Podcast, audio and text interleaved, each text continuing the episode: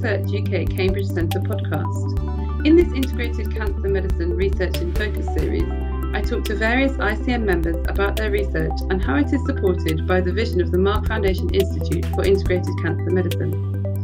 MFICM research uses cutting edge analytics to maximise the use of diverse high volume datasets and by capturing cancer heterogeneity in time and space in patients receiving active treatment.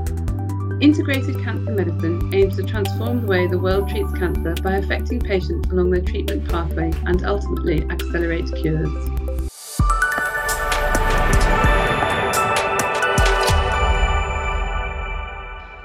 Today I have with me Dr. Emma Beddowes, Dr. Christopher Smith, and Professor James Brenton, and we're going to talk about circulating tumour DNA, what it is, and how it is currently used to help assess and determine a patient's treatment, how it integrates as a data pipeline to contribute to personalised treatment for a patient, and how its use might develop in the future. Dr. Beddowes is Clinical Senior Research Associate, Honorary Academic Consultant in Medical Oncology at the University of Cambridge. Dr. Smith is a Senior Research Associate specialising in cancer genetics and circulating tumour DNA analysis at the University of Cambridge. Professor Brenton is co-leader of the Integrated Cancer Medicine Programme, Professor of Ovarian Cancer Medicine and Academic Honorary Consultant in Medical Oncology at the University of Cambridge.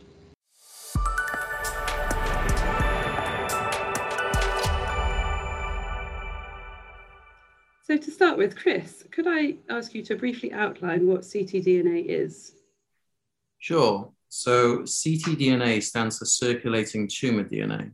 But to take a step back from that slightly, we know that the cells of the body, most of them, if not all of them, release DNA into the circulation. Uh, how they do this, we don't entirely know. It might be that the cells die, and in doing so, they kind of pop and the DNA finds its way into the circulation. But this DNA that's in the circulation, in the blood circulation, we refer to as cell free DNA. So all of the cells of the body are contributing to this. And in patients with cancer, cells that make up their tumor are also doing this. They're also releasing DNA into the bloodstream. And it's that DNA that originates from tumor cells that we refer to as ctDNA, circulating tumor DNA. We don't entirely know for sure how the DNA finds its way into the circulation. It might be that the cells dying, undergoing a process called apoptosis or necrosis, which are two forms of cell death. It might be that the cells are actively secreting DNA into the circulation. Perhaps they're housed in, in vesicles. There's a lot we don't know at the moment, but those are the, the sort of running theories we have at the moment as to where ctDNA comes from. Right. So, Emma, can I ask you, why is this important for the treatment of cancer? Broadly, it allows us to get a, a non invasive kind of snapshot of someone's cancer, which could help in guiding treatment choices and potentially could allow us to detect cancers earlier and cancer recurrences earlier. But also, it can be used dynamically during a patient's treatment journey, if you like, because it just involves a blood test. So we can look uh, in real time what's happening with a patient's cancer and how that's evolving. And we'd hope that we could use that information to guide further treatment for the patient. Sure. And Chris, is it a new technique or is it something that's been around a while? We've known that DNA is in the blood for quite a long time. I think it was in something like 1950 that uh, DNA, free DNA, was originally observed in, in the blood. I think it actually preceded the discovery of the double helix. So we've known about cell free DNA for quite a long time, but it's only really since the mid 20s or 2000s that, that things have really started to pick up. So actually, one of the, the, the things that led to the explosion in, in ctDNA research was work that was going on in a, in a slightly different field, prenatal testing. In women who were pregnant, uh, it was found that DNA from the fetus found its way into the mother's bloodstream. We were able to study the DNA in the mother's bloodstream, and that would give us an indication as to the underlying state of the, the fetus there was a lot of interest in this in the early 2000s. And around that time, people started taking notice who were working in oncology and thinking, okay, well, maybe we can use this for studying tumors. So, really, in the early 2010s, I think things really started to pick up. And there was a lot of research. The group that I'm in here, Nitsan Rosenfeld's lab, based at the Cancer Research UK Cambridge Institute, they and, and others were amongst the first to, to demonstrate potential utility for ctDNA, and they started to develop assays that specifically look for mutations of ctDNA. Uh, I should also mention James Brenton was one of the pioneers, along with Nitsan back then as well. So that takes us nicely to James. James, could I ask you, will this test work for all cancer types, or is it more relevant to certain cancers? At the moment, these tests are being done a lot in clinical trials. And for most cancers, they haven't got into routine NHS care. I guess the big exception is lung cancer, where picking up a fault in a gene in the cancer can be done from a blood sample. And that's an approved way of working out whether a patient could actually benefit from a very specific treatment uh, for their type of lung cancer. In the cancer I study, which is called high grade serous ovarian carcinoma, which is what most people think of when they're saying ovarian cancer. That's what they mean. This is a disease that's really complex in terms of the wiring diagram of the cancer cells. So we are trying to use circulating tumor DNA as a way of working out quickly whether a patient is going to respond to either chemotherapy, standard of care treatment, or to newer treatments like the PARP inhibitors. And we've been going about that in a number of ways. One of the things we've been looking at is samples from clinical trials, and we can show that in the first four weeks of treatment with these PARP medicines, we can see changes in the ctDNA that strongly predict that a patient is going to respond to treatment. So that's that's I think will be very useful, particularly as the medicines are expensive. So if we can find out quickly, that means a patient might have less side effects and obviously not waste time taking a medicine that isn't really helping them. And overall, we'd probably save a bit of money by not using medicines that don't work. Could you just tell us what PARP inhibitor means? Could you just define that a little bit for our listeners? So, PARP inhibitors are a new type of tablet medicine which change the way in which important proteins involved in DNA repair are controlled. And the medicines you might have heard about are olaparib, rucaparib, and niraparib. And they're being used particularly in ovarian cancer, but also in other cancers associated with faults in the BRCA1 and BRCA2 genes. So that includes breast cancer, pancreatic cancer, and prostate cancer. So they're a new medicine, but being used much more frequently across a range of cancer types that affect both men and women. Thank you. And Emma, could I ask you, is this widely available, this test? Well, I think as James said, that it, it is being used within lung cancer, but not routinely as an NHS test. I would say that at the moment it's still mainly used in research, but it is coming. You know, Genomics England are looking at various tests that uh, we're going to be starting to use. So genomic tests in general, I'd say, are increasing. So, but I do think that it probably requires some bigger clinical trials to get into routine clinical use. So, yeah, not quite yet would be my answer to that.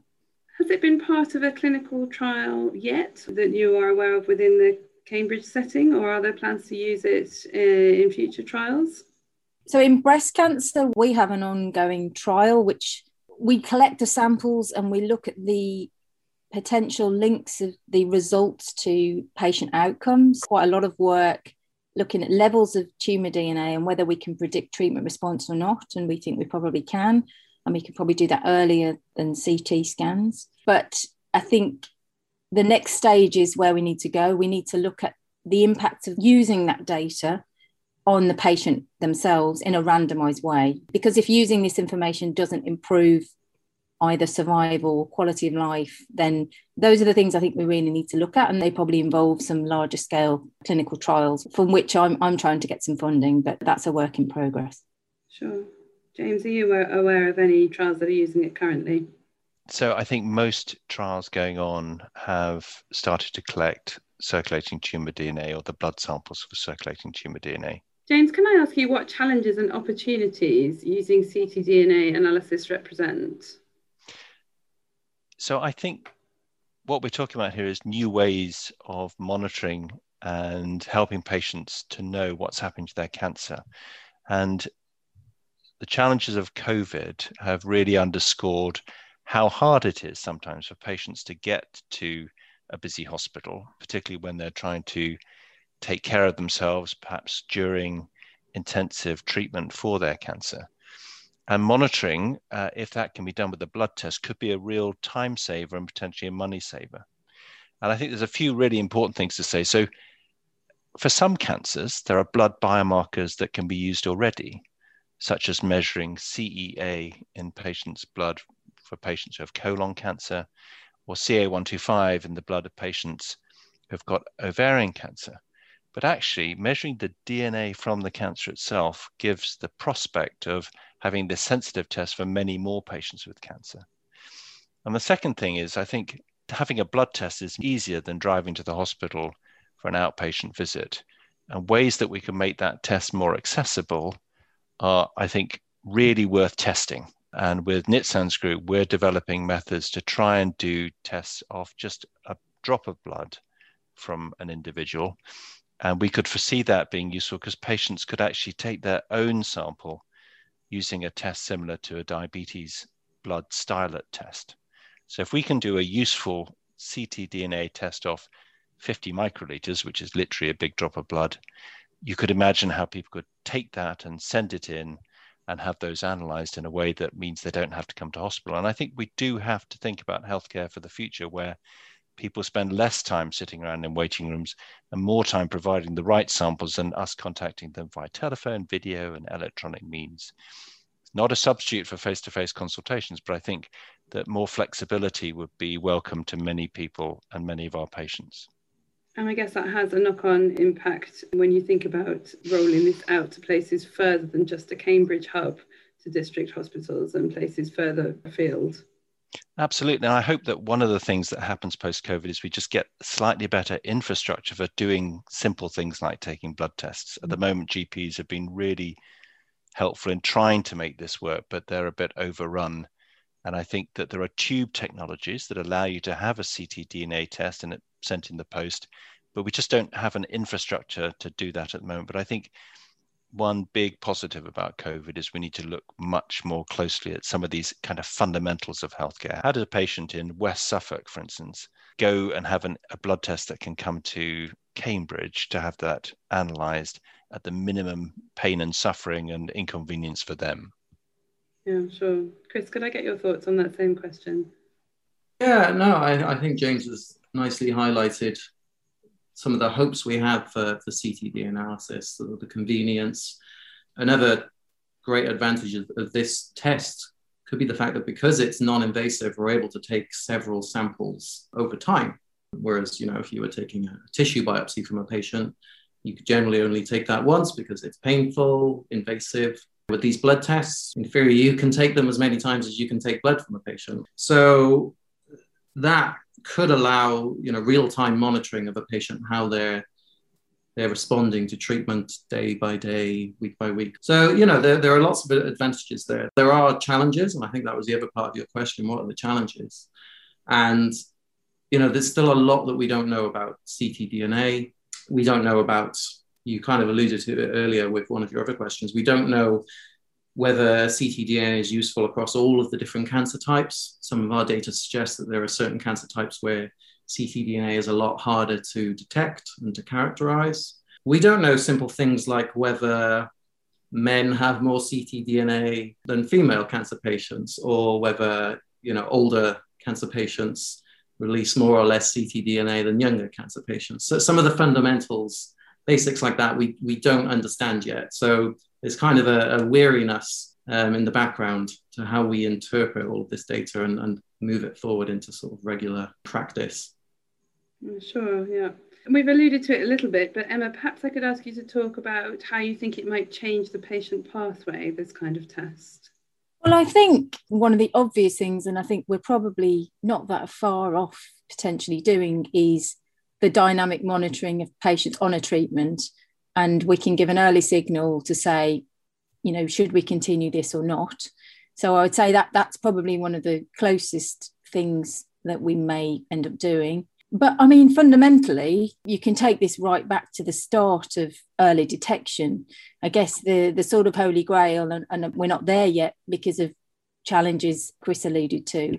In that I don't think we have a big enough sample of what normal is like, but potentially this could be used for early detection of cancers. I mean, there are some ethical minefields within that, but I think I think fundamentally that's where this may be aiming.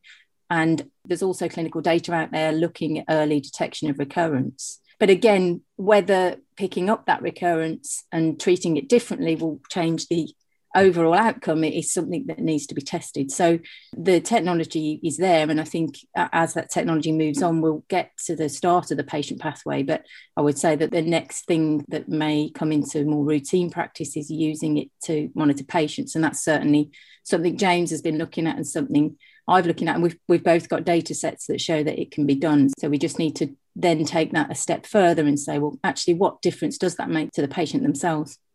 Sure, and actually that follows on nicely to my next question, which is what impact do you think it will have on patient treatment outcomes? Is it too early to say, or do you have an inkling of that already?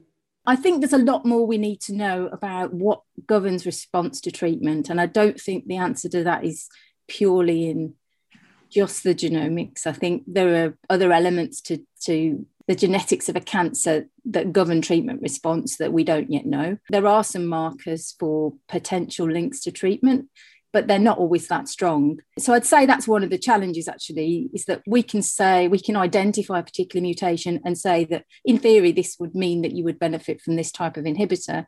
But actually, the data for that isn't that strong. So I think that's something we really need to work on because that's also how this should evolve really is that how do we therefore pinpoint what the next best treatment is for that patient? And i think there's still a bit of work to do for that. James can i get your thoughts on that? I just want to agree with emma that this is a really useful test but no one test is going to substitute for everything. So we have to look at tests in the context of the patient and their response and their side effects.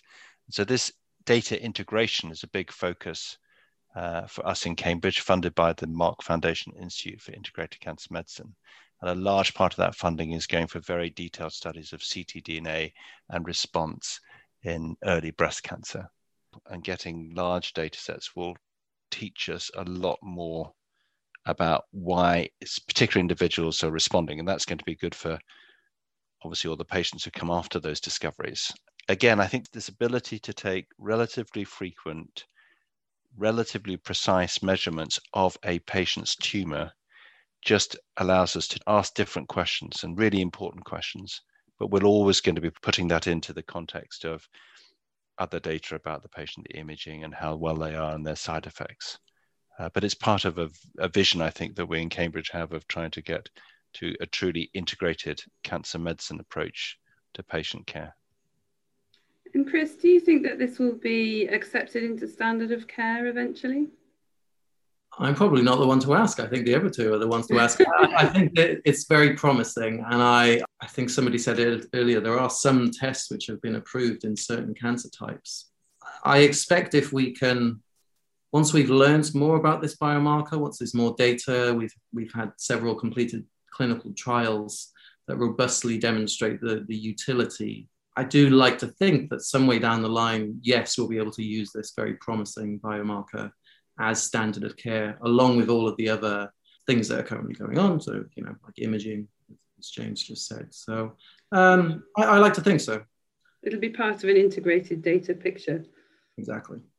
I think one answer to add to Chris's response is this huge investment in this, particularly in kind of first world countries. So I think if we're looking at those patterns, I would say the future looks very bright for getting ctDNA in as routine tests. Thanks, James. So, can I ask you, Emma, how is this research funded? A large part of some of the uh, imaging work and the personalised breast cancer program are funded by the Mark Foundation Institute for Integrated Cancer Medicine. But some of the other breast programs are funded from the CALDAS lab um, and within the CRUK Cambridge Institute. Um, but I'm also trying to get funding from other sources, including the uh, National Institute of Health Research, uh, who, who support sort of feasibility clinical trials. So that's something I'm pursuing. And Chris, who are you funded by? So I personally am funded by CR UK. Our group and the research we're doing are funded by several entities, so CR UK in particular, but the ERC, the European Research Council. Uh, I believe we've we've had projects funded by Stand Up to Cancer, also smaller local charities like ATC, the Addenbrooke's Charitable Trust. That's true of breast as well. Can I ask each of you how this fits in with your broader research? Chris, could I start with you? ctDNA is pretty much the main focus of my research, ranging from the biology of cell free DNA, so what are its origins, what defines its levels in young people, in old people, in males, in females. So, broad research, but also translational research. So, I'm involved in several research trials looking at how ctDNA could be used to predict response to treatments. And potentially further down the line, as alluded to by Emma, it'd be great if we could use ctDNA for early detection. And, and we and others have initiated projects that are, are looking to answer just that. It's a very early stage of answering that question, but yeah. So I, I have a very broad remit, really, but it's all very much focused on delivering on the potential of ctDNA. And is your focus on cancer treatment, or does it work for other diseases as well? It's a good question. Uh, my focus is entirely on, on cancer treatment, but there is potential to use cell free DNA. So it wouldn't be circulating tumor DNA in other disease types because there isn't a tumor, but uh, there's certainly potential to use cell free DNA to treat other conditions. Small things like infections, there, there's data showing that cell free DNA in urine could potentially be used to monitor urinary tract infections there is data looking at the levels and composition of cell-free DNA in patients with lupus. Emma, could I ask you how it fits into your broader research? Well, I guess a bit like Chris, my research is primarily focused on ctDNA. I'm also doing not only breast cancer, but I'm also working on a cross tumor type trial, uh, which is a European trial called the Basket of Baskets. And I've also been part of a European collaboration called Cancer ID, which looked to try and harmonize these technologies across the board with the aim of trying to insert this into clinical practice. So I guess more globally and kind of across treatment, but mainly in breast cancer for me. And James, I know I've asked you this before in our third episode of this series when we talked about integrated radiogenomics for virtual biopsy and treatment monitoring in ovarian cancer.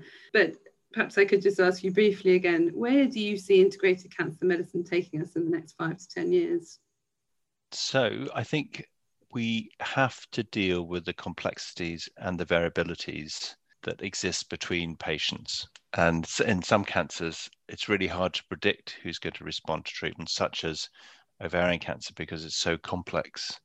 So we have this challenge of trying to work out the wiring diagram the tumor, but also if patients have got a lot of disease, they may not respond very well to treatment because they're not very well and the large amount of cancer doesn't get perfused very well by blood supply. And so we really need to bring different scales of information all the way from obviously the standard of care diagnosis and the pathology through to special markers on that through to the genomics and the signatures that might predict treatment and then all the way up to the blood tests and the blood results that might tell us uh, how well patients are responding. So, without that, I think we will not have the ability to predict or to refine our treatment. So, I think it has a huge, huge potential, and this is the main focus of what we are all doing here in the Integrated Cancer Medicine Program. And finally, I wanted to ask all three of you where you see your research taking you in the next five to 10 years. Emma, can I start with you? Well, I'd like as I say, I'd like to move it to the next stage and get a clinical trial, hopefully across centres, to look at the impact of, of using this on the patient treatment journey and their quality of life and the impact on treatment decisions. So I'd like I'd like to get funding for that. So I'm I'm working on that. And then also something I think I'd be really keen to look into more is to try and work out this question about what governs response to treatment because I don't think, having seen the data that we have so far, the answer is is wholly there. So I think we're going to have to think a bit more laterally about that. So maybe a bit more work on the biology of what governs treatment response. So then we can use ctDNA to not only tell us if something isn't working, but to to suggest even up front what might work best first. Thanks. And Chris, can I ask you the same question? I think it'll be a mix of things. Again, it'll be trying to understand better understand ctDNA and cell-free DNA, where it comes from, what defines its levels, um, but also you know taking advantage of, of all of the the amazing developments that are going on out there in terms of molecular techniques. The cost of sequencing is, is ever decreasing. And, and a lot of what we do in ctDNA, certainly in, in our lab and the trials that we're involved with, revolves around sequencing this DNA. So I think in the next five to 10 years, there'll be new technologies. Sequencing will be a lot cheaper. There'll be a lot more that we can do with ctDNA, I think. And, you know, other method developments will, will be uh, equally important in, in what I do in the next few years. So James mentioned earlier that, that we're looking at trying to isolate ctDNA from a single drop of blood that can be spotted onto a card and potentially be shipped in the post from the patient's home to the, the clinic. So myself and other members of the lab that I'm in and our collaborators, we're really going to try to, to push this approach because it could be really transformative. Sure. And James, finally, over to you in five to 10 years' time, I'd like us to be able to sit in front of ladies with ovarian cancer and combine all the information from the imaging, the blood tests, the ctDNA, the genome, and be able to give them much better information about what's going to happen to them. Thank you. It's been a really interesting conversation with all three of you this afternoon. So I'd just like to say thank you very much for taking your time out of your busy schedule to join me on this podcast. And thank you very much for chatting to me this afternoon. Thank you. Thank you. Thanks, Ellie.